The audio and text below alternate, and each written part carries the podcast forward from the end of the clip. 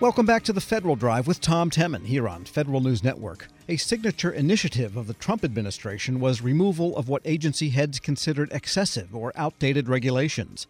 The original policy was removal of two regulations for every new one proposed.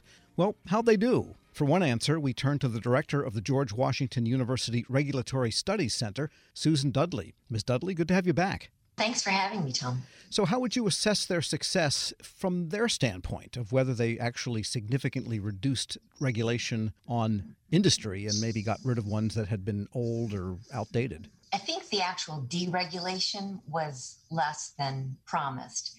But what those requirements did was slow the pace of new regulations, and that did reduce uncertainty, gave you know, especially smaller companies more confidence to hire and invest. And so I think that did contribute to the economic recovery before COVID, of course. And what does it take to actually get rid of regulation? Because some of them, you know, have a statutory backing, so you can't totally remove it.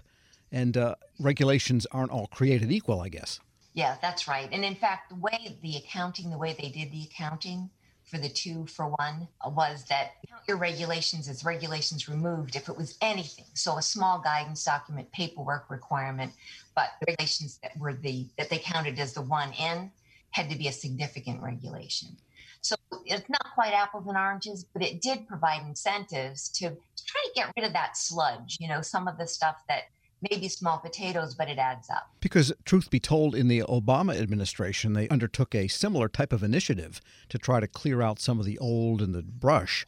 But you can't say that the two administrations had the same attitude toward business regulation. So these things can cut a couple of different ways, I guess. Yeah, that's right. And I think presidents have been asking agencies don't just think about issuing new regulations. Let's look at what's on the books, make sure it's still working as intended. And if there are ways to tighten it up, let's try those. Because the pages of regulations never seem to actually shrink in reality, they always grow. Is it possible to measure the change in just the number of pages of published and in effect regulations now versus four years ago? Yes, and that is one thing that people do. It's hard to measure regulations in any good way. So, one way that we do measure them is pages. And the number of pages in the Code of Federal Regulations actually has gone down a little bit over the last four years, as have the pages in the Federal Register, which is the Code of Federal Regulation. The pages in the code have gone down a little bit in the Trump administration. And the pages in the Federal Register, which measure flow of new regulations, that has actually dipped as well. And of course, it does take a regulation in a legal sense to remove a regulation?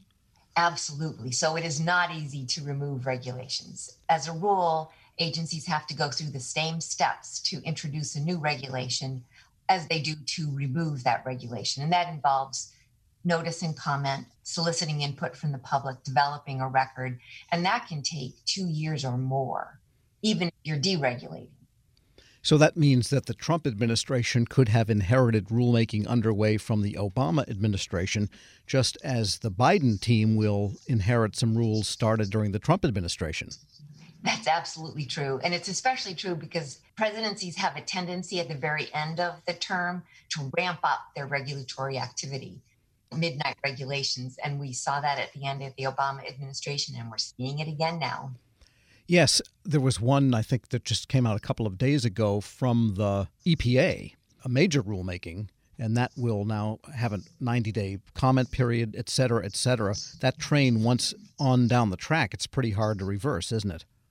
Actually, if it's still a proposal and hasn't been final, so if it's not a final regulation, it's not as hard to reverse. We're speaking with Susan Dudley. She's director of the George Washington University Regulatory Studies Center. And looking back again at the Trump administration, are there any major regulations that they did get rid of or remove that possibly could have had an economic or environmental impact in some way? I think there are a few. As I understand it, just yesterday, the courts have struck down one of the major rules that EPA issued, the Affordable Clean Energy Rule on greenhouse gas emissions from power plants. So some of the major regulations that have been issued have had troubles in the courts. And we are likely to see that going forward, especially when it's the Biden administration defending the Trump administration regulations they may not defend them as vigorously as, say, the Trump administration would have. And speaking about major regulations, that word has specific meaning, correct? That's in statute? Yes, major regulation is defined as regulations with an expected impact of $100 million or more. And that could be the costs or the benefits of the rule. And given the size of the economy and some of these industries that these rules touch, it doesn't take much to create a major regulation, sounds like. That's right. And some regulations are in the trillions. The impacts are in the trillions, not hundreds of millions. And what specifically can Congress do if they don't like a rule that's been implemented? There's very specific procedures for that, also, I think.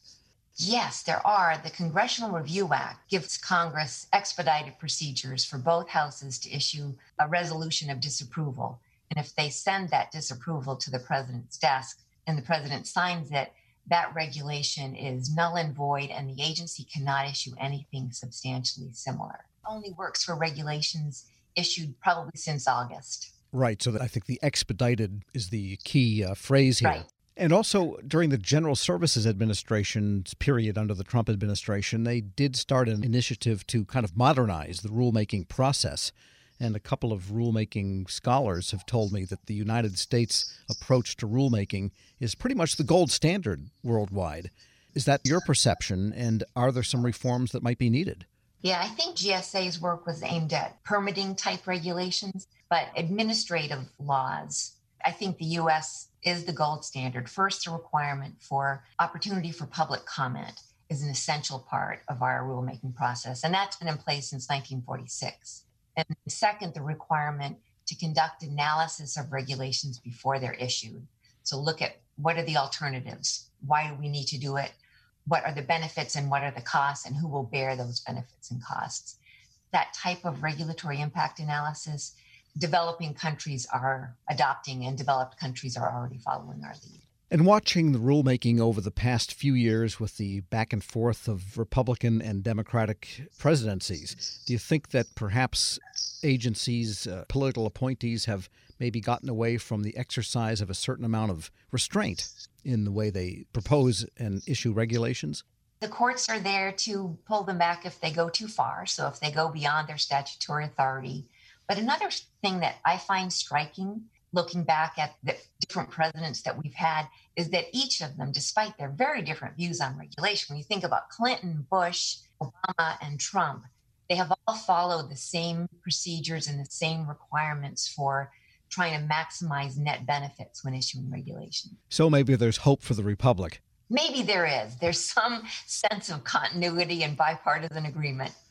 All right. Susan Dudley is director of the George Washington University Regulatory Studies Center. Thanks so much.